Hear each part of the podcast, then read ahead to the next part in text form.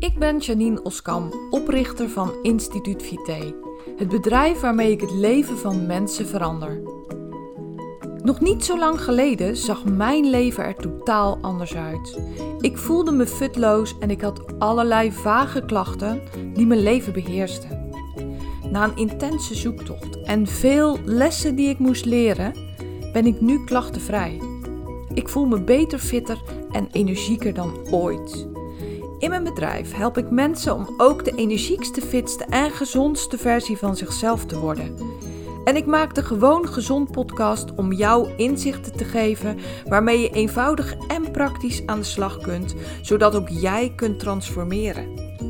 Ben jij op zoek naar inzichten en strategieën waarmee je je eindelijk beter kunt gaan voelen? Dan ben je op de juiste plek. Laten we snel beginnen.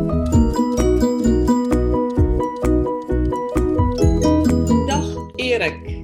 Wat fijn dat je tijd wilde vrijmaken om met mij deze podcast CQ video op te nemen.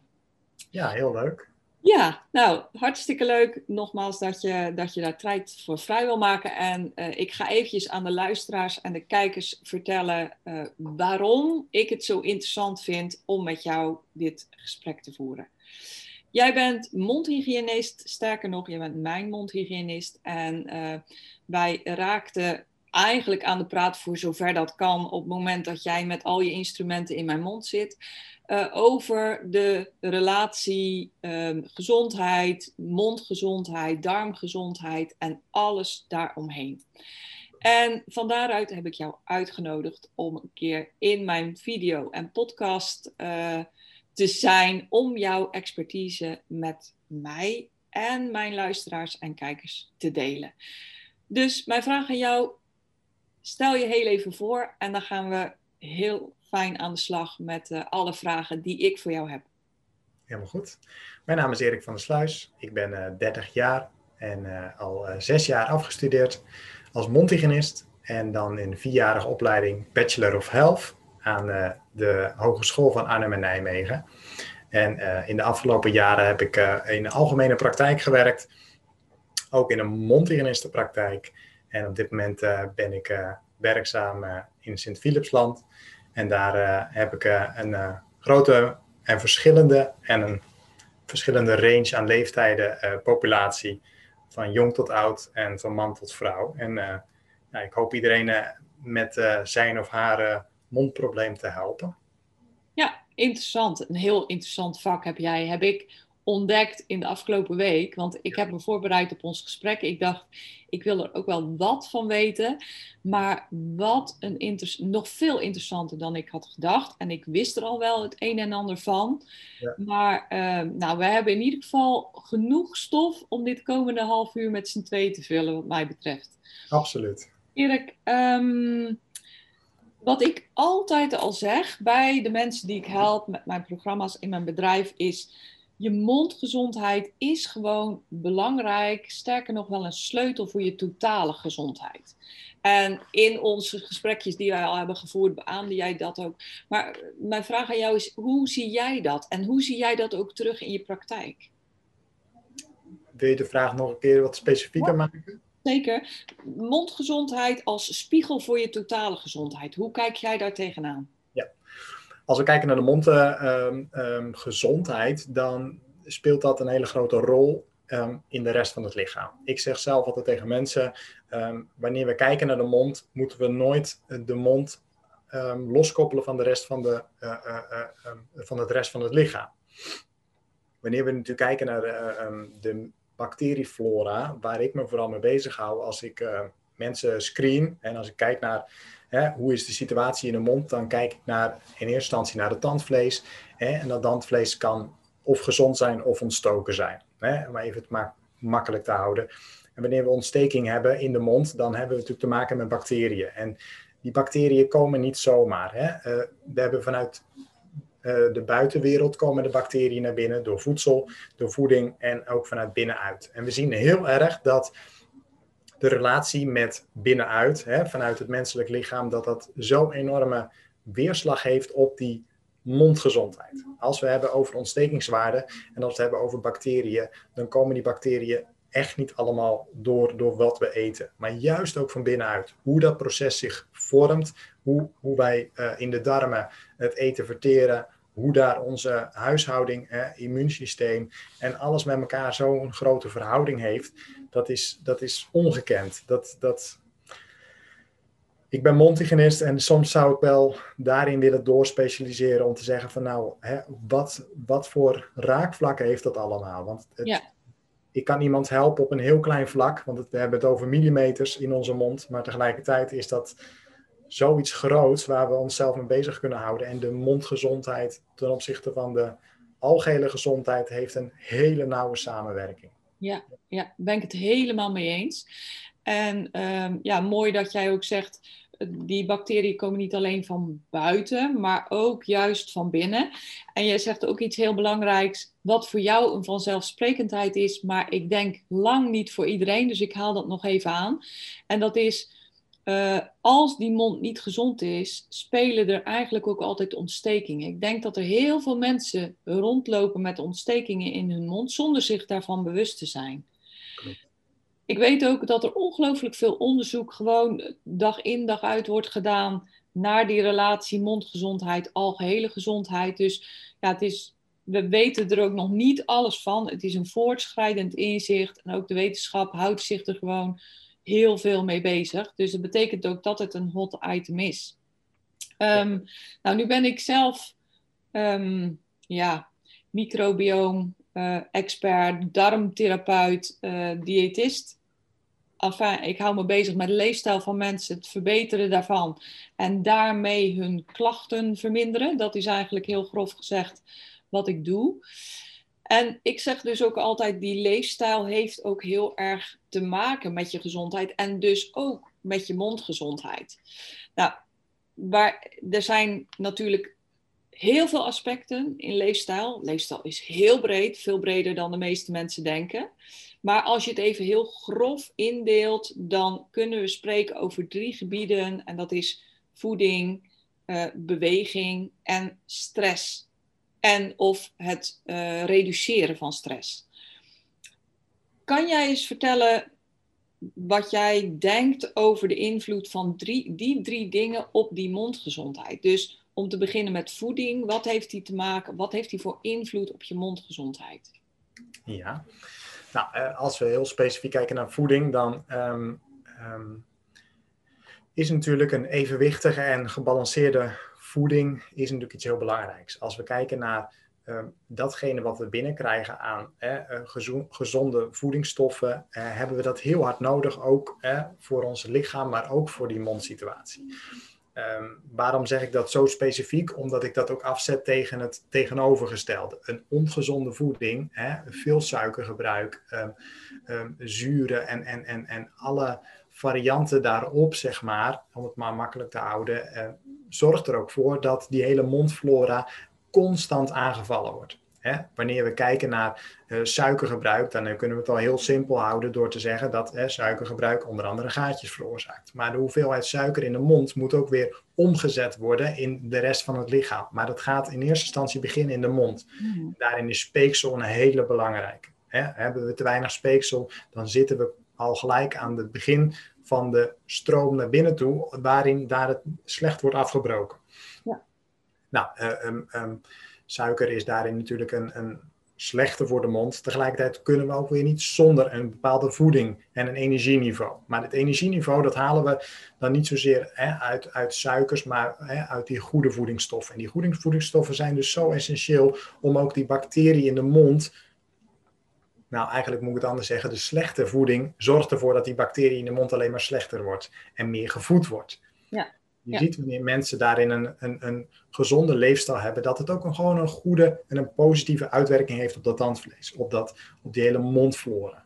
En ik vind dat wel heel essentieel om dat te benoemen. Dat mensen zich doordrongen zijn van hé, hey, het is niet zomaar vrijblijvend wat ik eet. Want nee. hoe, hoe gaat dat verder, zeg maar? Ja, en uh, hoe zit dat met, met kauwen, is dat ook belangrijk voor je mondgezondheid? Ik zeg altijd, zorg ervoor dat je je lijf gebruikt zoals het gemaakt is. Hè? Altijd maar smoothies en vloeibare dingen. En hmm. dat is, daar ben ik geen voorstander van. Laat die mond werken, laat je tanden werken, kou goed. Ehm, laat je darm werken door genoeg groente te eten, door um, ruwe vezels te eten, onoplosbare uh, vezels, maar ook oplosbare vezels. Hoe kijk jij daar tegenaan? Is het goed voor je mond om te kauwen? Ja, absoluut. Als we nu kijken naar uh, de, de gebit en de samenstelling van het gebit, dan wijst het al zich op um, met het benoemen van wat voor soort tanden we in onze mond hebben, dat het daadwerkelijk gemaakt is om echt daadwerkelijk te kauwen. We hebben uh, vier voortanden, dat noemen we wel snijtanden en daar snijden we mee. We hebben hoektanden om het aan te grijpen als we in een appel bijten, dat we echt stevigheid ervaren. Maar dan hebben we hè, een stuk appel in ons mond, waardoor we uiteindelijk met onze kiezen ook daadwerkelijk kauwen. Onze kiezen zijn, niet, zijn geen dunne sprietjes, maar het zijn echt daadwerkelijke uh, grote jongens die, die daadwerkelijk een kouvlak hebben. Hoe nodig is het ook dat we die, die, die kiezen goed gebruiken voor het vermalen van ons eten? Want dat is juist bij de ingang hè, eh, heel belangrijk. Hoe beter we kauwen, hoe beter we het voedsel verwerken, hoe beter het ook naar onze, hè, door onze um, naar onze darm gaat, naar onze darmen gaat, naar onze maag gaat. Ja. Dat is wel echt een essentieel punt. Want dat zie je ook wanneer mensen uh, tanden missen of kiezen missen of, of, delen van hun gebit missen. Dat de kwaliteit van hun um, uh, eten en van hun voeding daarin ook achteruit gaat. Ja, en jij gaf net nog iets belangrijks aan, dus dan maak ik even een sprongetje. Inderdaad, de hoeveelheid speeksel is ook heel belangrijk. Nou, nu weet ik dat je bij stress minder speeksel vormt. Hè. Onder invloed van het hormoon cortisol uh, produceer je minder speeksel. En is in die relatie ook stress slecht voor die mondgezondheid? Ja, wanneer we kijken naar stress is het echt een, een, een ja, grote onweerswolk die boven ons hoofd hangt. Uh, waarom is dat? Omdat stress uiteindelijk uh, uh, veel invloed heeft op onze mond. Als we überhaupt aan bedenken dat we een zenuwachtig moment hebben, dan hebben we in sommige gevallen een droge mond, dan hebben we minder speekselvloed. Dan wanneer je zou zeggen van nou, ik, ik, ik zie iets lekkers te eten, hè, dan, dan, dan loopt het water in onze mond. Nou, dat tegenover elkaar gezet hè, zorgt er ook voor dat je ziet dat die mondflora heel erg nodig heeft dat die slijmvliezen maar constant werken. Het is, uh, dat speeksel is allereerst een beschermend iets. Hè? Het beschermt onze tanden. Het beschermt het tegen de pH-waarde in onze mond. Tegelijkertijd tegen ook de suiker en de suikeraanval, het zuuraanval. Het heeft een hele beschermende uh, functie, zeg maar, het speeksel. Tegelijkertijd zorgt het ook heel snel voor afbraak. Wanneer we zuur, suiker hè, en, en, zoetigheid eten, dat het heel snel ook weer afgebouwd wordt. Dus ehm, eigenlijk moet je speeksel samenvatten als zijnde: het zorgt ervoor dat waar een uitschieter is naar een zuur of een basis, dus pH-waarde, dat het altijd zich probeert te neutraliseren. En inderdaad, met stress heb je minder speeksel, dus is dat ook automatisch slecht. Naast de andere slechte gevolgen nog, die stress heeft op je gezondheid, CQ-mondgezondheid. Vat ik het zo goed samen? Ja. Ja. ja, stress is daarin echt. Um, um, naast dat je natuurlijk zorgt dat het weinig speeksel geeft en dat dat een, een verdere relatie heeft, is het natuurlijk ook zo van dat, dat um, stress in de mond ook, ook zijn uitwerking heeft. nou, wat ik al net zei over slijmvliezen, dan hebben we het specifiek over speeksel, dan hebben we het over kan, tandenknarsen, dan hebben we het over tongpersen, dan hebben we het over heel veel aspecten die stress met onze mond doet en met onze mondsituatie. Ook als we kijken naar uh, het ontstekingsweefsel, zeg maar, dan zie je ook dat stress en in combinatie met hè, de, de verschrikkelijke tandvleesaandoening parodontitis ook een, een grote relatie heeft tot elkaar. Ja.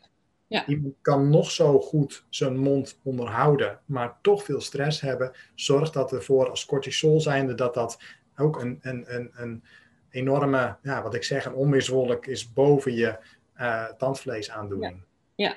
Boven je mondgezondheid. Ja, een hele grote bedreiging dus ja, absoluut. voor die mondgezondheid. En bewegen, heeft dat nog invloed op je mondgezondheid?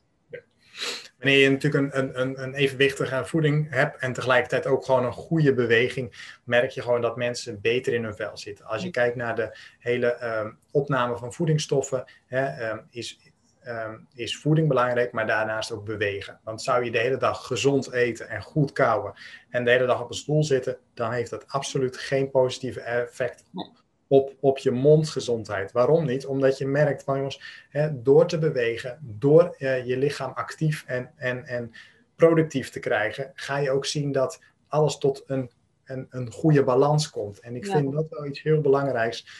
Um, want ook weer daarin tegenover mensen die um, veel zitten, hè, kans op uh, um, obesitas, hè, dat mensen uh, op een gegeven moment toch wel meer vet krijgen en allerlei andere aandoeningen. Dat je merkt dat dat een hele een negatieve effect heeft op de mondgezondheid. Ja, ja. ja. zeker, zeker. Ja, ja. En ik zeg altijd, bewegen zorgt weer voor vermindering van stress. Dus ook in die zin zal dat weer een positieve invloed hebben op. Ja, nou, zeker. Um, ik wilde het ook even met jou hebben over de basis. Wat we allemaal wel weten, maar toch even met jou wil bespreken, die mondhygiëne. Um, hoe belangrijk is die nu eigenlijk? Mondhygiëne um, um, is van het allergrootste belang. En eigenlijk ook een van de basisdingen in, onze, in ons mensenbestaan. Hè? Wij als mensen kunnen blijven bestaan zolang we maar onderhoud plegen. Hè? Dat kunnen we in praktische zin zien in alles wat we aan materieel hebben, maar alles wat leeft heeft ook gewoon onderhoud nodig. Nou, als we dan heel specifiek kijken naar de mond, dan is het gewoon zo belangrijk dat die hygiëne gewoon goed is. Dan hebben we het over standaard twee keer per dag poetsen. En als we het dan specifiek maken, dan zou onze voorkeur uitgaan van echt elektrisch te poetsen. Elektrisch poetsen heeft een dermate hoge uh, kwaliteit van, van hygiëne uh, ten opzichte van een handtandenborstel, waarin we echt zien dat dat een, uit onderzoek ook echt gebleken is dat het een daadwerkelijk verschil maakt. Nou, wanneer mensen gewoon twee keer per dag poetsen, dan heb je een goede mondhygiëne, maar is het nog niet alles. Het is 60% van het totaal, zeg maar, um, van de hygiëne. Uiteindelijk heb je 40% wat nog overblijft, waarin we ook echt goed die um, interdentale reiniging, dat wil zeggen dat we tussen de tanden en kiezen in ook moeten reinigen. Ja. Daar is eigenlijk het hele kritieke punt. En daar is ook heel veel van mijn werk afhankelijk van hoe mensen omgaan met die hygiëne, met name tussen de tanden en kiezen in. Ja. ja. Iedereen is geleerd om tanden te poetsen. Van jongs af aan zie je al dat kinderen ermee opgroeien, we moeten even tanden poetsen. Maar dat moment dat ze ervaren van hé, hey, ik heb tandsteenvorming of ik heb bloedend tandvlees, gaan ze er pas achter komen dat ze ook meer moeten doen dan alleen ja. poetsen. En dan is het heel belangrijk om tussen de tanden en kiezen in echt goed te reinigen. Want daar hebben natuurlijk ook die bacteriën goed en slecht. Die zitten daar heerlijk warm, vochtig en uh, hun, hun uh, eigen zelf te zijn en uit te breiden. En daar hebben ze natuurlijk echt de kans. Daar kom je met je tandenborstel niet bij. Nee, absoluut niet. Het is echt, echt uh, um, een tandarts zal zeggen van nou, zorg dat je goed tussen de tanden in schoonmaakt vanwege gaatjes. De eerste, uh, uit onderzoek is ook gebleken dat de snelste gaatjes tussen de tanden en kiezen inkomt. Nou, als mondhygiënist zijn, zeggen we van ja, dat heeft nog meer uh, een relatie tot elkaar, want het heeft ook te maken met het tandvlees. Het tandvlees raakt eerst ontstoken tussen de tanden en kiezen in. En dat is wel heel belangrijk om daar, daar waar de tandenborstel niet kan komen, dat daar iets anders gebeurt. En dat is dan een ragertje of een, een, een klein rubberen softpikje of uh, een touwhouten tandenstoker. Er zijn verschillende materialen, hulpmiddelen. Hè, en daar is iedereen vrij in om te kiezen wat hij wil. Maar gebruik dat. Hè. Neem even de moeite om, hè, het is nog geen eens één minuut, om even naast dat je tanden gepoetst hebt, ook even tussen de tanden in en kiezen te reinigen. En als je het gewend bent, dan wil je nooit meer zonder. Want dan voel je je echt niet schoon als je dat niet hebt gedaan. Ja, dat is absoluut waar. Dat is waar. Als je dat, als je dat, ik kan niet zonder te. Ik heb, ik heb van die. Uh, rubberen dingetjes, soft picks. Ja. Nou, ik, als ik dat niet heb gedaan, voel ik me niet, uh, dan is mijn tandenpoetsen niet af, zeg maar. Niet compleet, nee, absoluut. Ik deed altijd na tandenpoetsen. Ik hoorde van jou, het moet ervoor. Dus dat heb ik nu veranderd. Maar ja, dat is wel echt... Uh, en ik vind ook, misschien tevens een vraag... Um, heb ik ook aan jou gesteld, maar ik denk interessant voor mensen. Ik merk ook, nu ik ouder word, als ik het vergelijk met toen ik twintig was, dat er meer ruimte komt daar. Ik heb ook als ik draadjesvlees eet bijvoorbeeld, dan bleef dat vroeger nooit hangen. Het is geen fris praatje hoor, lieve mensen, maar ik denk wel, ik bedoel, we zijn allemaal gewoon mens. Klopt dat dat dat verandert? Ja, naarmate we ouder worden zien we toch dat hè, het, het, lichaam ook wat gaat veranderen. Hè. Ehm, vanaf 30, zo oud als ik ben, begint het lichaam al af te takelen. Hè. dat weten we. Tegelijkertijd is natuurlijk hè, het botniveau, het botniveau in onze, eh, in onze mond is ook uh, stiekem aan het aftakelen. En hoe beter je voor de mondhygiëne bent, hè, hoe beter je daarvoor zorgt voor de, voor de hele mondsituatie, hoe meer ook dat, dat botniveau hoog blijft. Maar je gaat gewoon zien in de loop van de jaren dat dat toch wel wat gaat zakken. Ja. Dat tandvlees gaat wat zakken. Daar waar het vroeger mooi aangesloten was, gaat het toch wel iets meer zakken. Hè? Mogelijk dat je al vaker iets tussen de tanden en een kies in hebt gebruikt, waardoor dat tandvlees ook wat meer slinkt. En dat slinken is op zich niet heel erg. Als je wat ervaart dat er meer ruimte tussen je tanden en een kies in, is dat niet heel erg, want het maakt het ook makkelijker.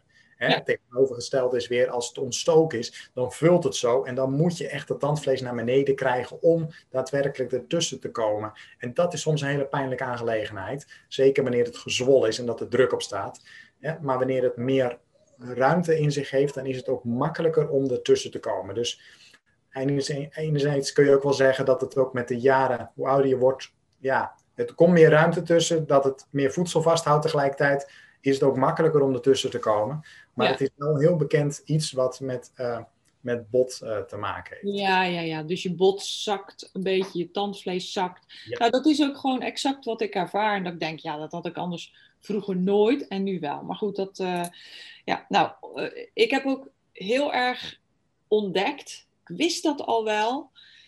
Jij praat dan over pockets en dan dacht ik, ja, natuurlijk. Nou goed, um, jij, bent, jij bent daar dag in dag uit mee bezig. Maar wat een interessante materie. En zeker ook in relatie met mijn vak, hè, het, het um, darmtherapeutische vak. Ik zeg ook altijd tegen mijn cliënten. Ja, eigenlijk begint je darm een soort van hier, dat is een beetje raar, maar van mond tot kont. Sorry voor mijn botte uitspraak, maar dan is het ook wel direct duidelijk, loopt uiteindelijk je verteringsstelsel. Ja. En daar zijn ook hele duidelijke verbanden, maar ook hele grote verschillen. En dat is ook super interessant om dat te weten en te bekijken. Dus ik ben ook even gedoken in de bacteriologische samenstelling van die mond. Het komt heel erg overeen met de darm. Er zijn ja. ook grote verschillen. En ik heb ook een spiekbriefje gemaakt, want die namen, nou, weet je, ze zijn echt heel exotisch. Maar ik zeg altijd, je hebt goede en slechte beesten, die heb je ook in je mond zitten. Ja. Kan jij eens iets meer vertellen over die goede en slechte beesten in je mond?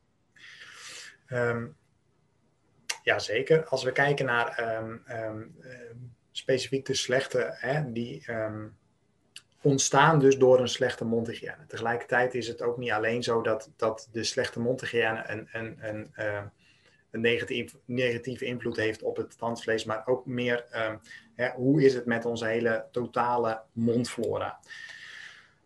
Wanneer we jong zijn, dan is het allemaal goed. Dan hebben we veel goede beestjes. En naarmate we ouder worden, hebben we ook veel meer gegeten. Hè? Hebben we veel meer door die mond laten gaan. En dan zie je ook dat dat daadwerkelijk uh, in combinatie met mondhygiëne, met stress, met voeding, met bewegen, met zoveel andere hè, vanuit het menselijk lichaam uh, ziektes en, en, en toch ook wel wat problemen, zeg maar, dat dat een, een, een negatief effect heeft. Dan zie je dus eigenlijk dat die slechte beestjes gaan zich ontwikkelen. Als we daarvan nog niet bewust zijn, dan hebben we ondertussen wel een ontsteking in onze tandvlees, maar is dat nog niet zo heel duidelijk aan het licht. Nou, soms kan een tandarts, zich erop, kan een tandarts erop wijzen, hè, meneer, mevrouw, u zou even langs de mondhygiënist moeten of de preventieassistent.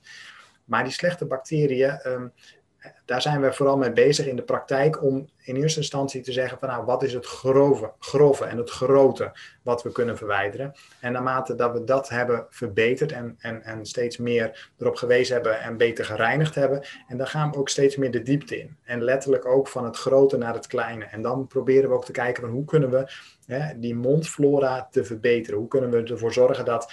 Uh, um, die slechte bacteriën eruit gaan en, en dat het immuunsysteem ook die mondflora verbetert, waardoor uiteindelijk ook de goede bacteriën de overhand krijgen en dat het weefsel ook weer hersteld wordt.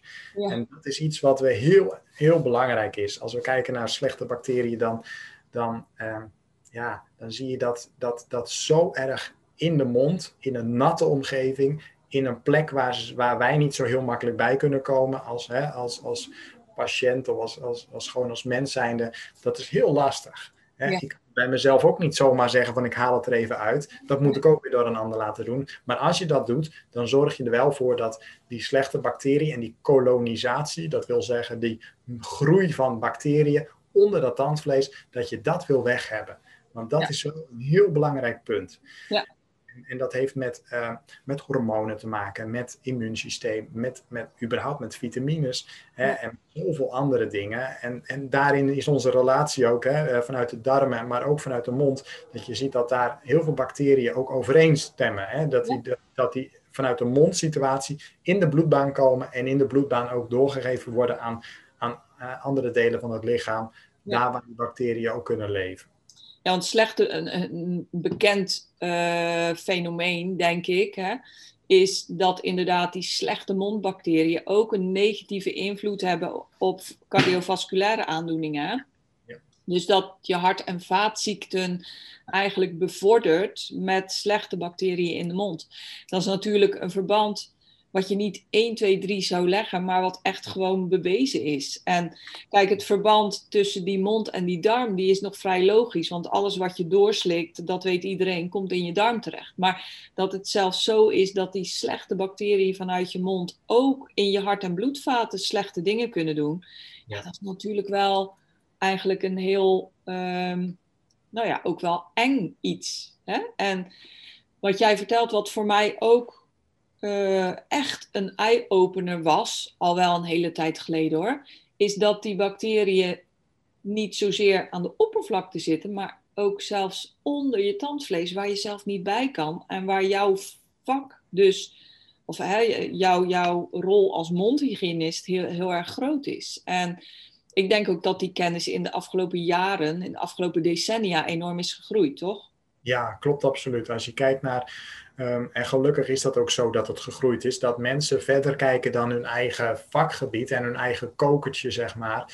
Uh, zie je ook dat daar ook meer multidisciplinair wordt samengewerkt. Al is dat nog wel in het beginstadium en zouden we, ik tenminste, wel heel graag willen dat dat meer gebeurt. Hè? En dat wij meer met elkaar te maken hebben en meer vanuit een multidisciplinair plan hè, mensen ook kunnen helpen. Want je ziet dat zo enorm dat dat Hè, hoe mooi en hoe goed en hè, hoe uh, ja, soms ook complex de, het lichaam in elkaar zit.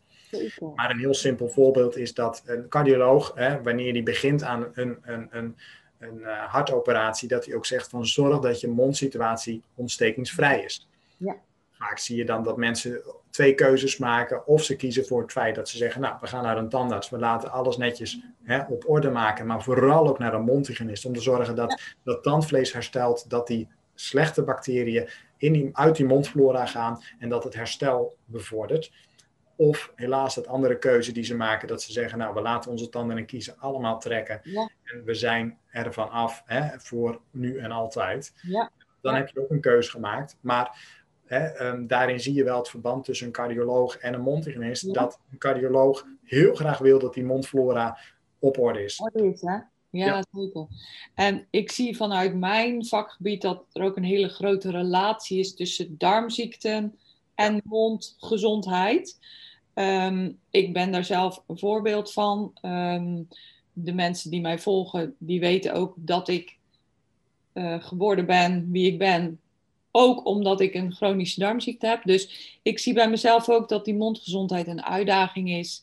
Um, waarschijnlijk ook verband houdende met mijn chronische darmziekte. Dus daar zie je ook een heel erg groot verband. En ook mensen met bijvoorbeeld een maagprobleem. Mensen met hè, wat soms apart wordt gezien van darmziekte. Maar dat, ook dat is natuurlijk gewoon in, die, in dat spijsverteringskanaal een connectie met, uh, met je mond. ja. ja. En even nog een andere vraag, uh, Erik. De, ik werk zelf voor die darmgezondheid heel veel met pro- en prebiotica en ook symbiotica. Dus prebiotica is eigenlijk een voedingsbodem voor de uh, goede bacteriën. Probiotica zijn de beestjes zelf, ja. uh, gisten, maar ook met name bacteriën. En symbiotica is een combinatie van pre- en probiotica. Um, nu gebruik ik ook wel eens mondprobiotica bij een cliënt. Dat adviseer ik dan. Maar de invloed van orale probiotica is minder groot dan de invloed van darmprobiotica. En uh, daar zie je dan wederom jouw rol als mondhygiënist die het gewoon werkelijk met zijn haakje of met dat enge trillapparaat weghaalt. Ja. Dat die wel heel erg groot is. Hoe, hoe is jouw visie daarop? Wanneer gebruik je mondprobiotica? Um, ja, hè, precies zoals je ze aangeeft van wat mijn werk is, is in eerste instantie heel belangrijk om hè, um, met dat vervelende haakje en dat vervelende trillapparaatje hè, te zorgen dat die mondhygiëne eigenlijk hè, met de grote stukken, vanuit het grote zeg maar, schoongemaakt wordt uiteindelijk zie je dus wanneer je ehm, een goede mondhygiëne hebt en wanneer we dusdanig werk aan het tandvlees hebben gehad dat we zeggen tegen elkaar, nou we hebben er alles aan gedaan. Hè, de samenwerking tussen mondhygiënist en patiënt is enorm belangrijk. Ik moet mijn werk goed doen, de patiënt moet zijn werk ook goed doen. Maar uiteindelijk als we daar samen in een goede samenwerking een goed resultaat neerzetten, dan kunnen we zeggen, nou hè, we zijn een stuk verder. Maar uiteindelijk kan het toch nog wezen dat we de vinger niet op de, echt op de zere plek krijgen. Nou, wanneer we dat, uh, tot dat punt komen, dan is er een, een, aanvullend onderzoek mogelijk om te zeggen wat voor bacterie leeft er dan in de mond. Nou, als mondhygiënist zijnde ben je, uh, kun je daarin ook een bacterietest doen. En uit die bacterietest komen dus hele, de hoeveelheid slechte bacteriën naar voren. En dat brengen we in een overzicht. Nou, en, de aanpak die we daarvoor hebben is ehm, duidelijk een antibiotica voorschrijven. Ja. Maar die antibiotica is natuurlijk gelijk best heel schadelijk voor alles wat er maar in de mond is. Goed en slecht. Ja. Nou, hè, als je vraagt van mij, van, jongens, wat is, uh, wanneer zou je probiotica inzetten, dan is dat wel het punt waarop ik hem in wil zetten. Ja. Daar waar we uh, eigenlijk in eerste instantie die hele mondflora even willen escapen, ja. Om dan te zorgen van, nou, hè, die probiotica hebben we heel hard nodig om weer die gezonde en die goede bacteriën weer actief te laten zijn, zodat het immuunsysteem daar weer mee aan de gang kan. Ja, ja. Dus eigenlijk om een goed begin, een goed nieuw begin te maken na een antibiotica-kuur. Met zo'n antibiotica-kuur ja, doe je alles weg eigenlijk. Hè? Dat doodt alles. En dat is ook exact de bedoeling. Uh, soms is dat gewoon nodig, klaar. Dat is ook uh, in de rest van je lijf zo. Antibiotica is natuurlijk heel erg fijn dat we dat tot onze beschikking hebben. Maar dan is ook alles weg. En dan ben je eigenlijk een beetje overgeleverd aan wat er weer voorbij komt. Absoluut. En dan kan je dat manipuleren, dan kan je dat beïnvloeden door daar de goede bacteriën aan te bieden in de vorm van een probioticum. Absoluut. Ehm, en dan plant je als het ware de juiste bacteriën weer in die mond. Ja, ja. Nou, ik zet het ook wel in in een fase daarvoor. Um, maar zo in de darm werkt het als volgt. Daar is het een soort van competitie. Hè? Heb je heel veel goede, dan verjagen die, als het goed werkt, de slechte. Maar in de mond werkt dat veel minder, omdat die slechte dus, heb ik gelezen, heb ik niet van mezelf, heel snel koloniseren. Dus die gaan op een kluitje lekker bij elkaar zitten en heel veel nieuwe uh, jonge bacterietjes maken. Die moet jij dan mechanisch verwijderen of met een antibioticum.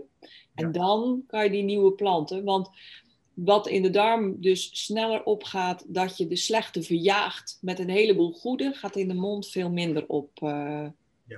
Is het nee, dat klopt. Ja, en ik las een hele mooie, en ik ga het even proberen uit te spreken, moet ik wel spieken.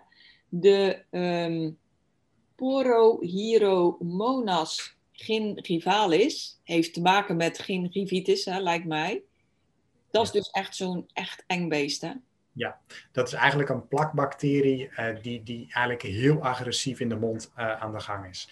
Ja. En je ziet dus dat hè, wanneer hij gaat koloniseren, dat je eigenlijk met goede bacteriën, ja, je kan er tegenaan gooien, maar dat is, dat is een, een steentje tegen een muur. Ja, ja. daar gebeurt er niet zo heel veel. Nee, uiteindelijk is het gewoon, die muur moet afgebroken worden om dan te zeggen, ja, hè, um, um, we zijn hem kwijt.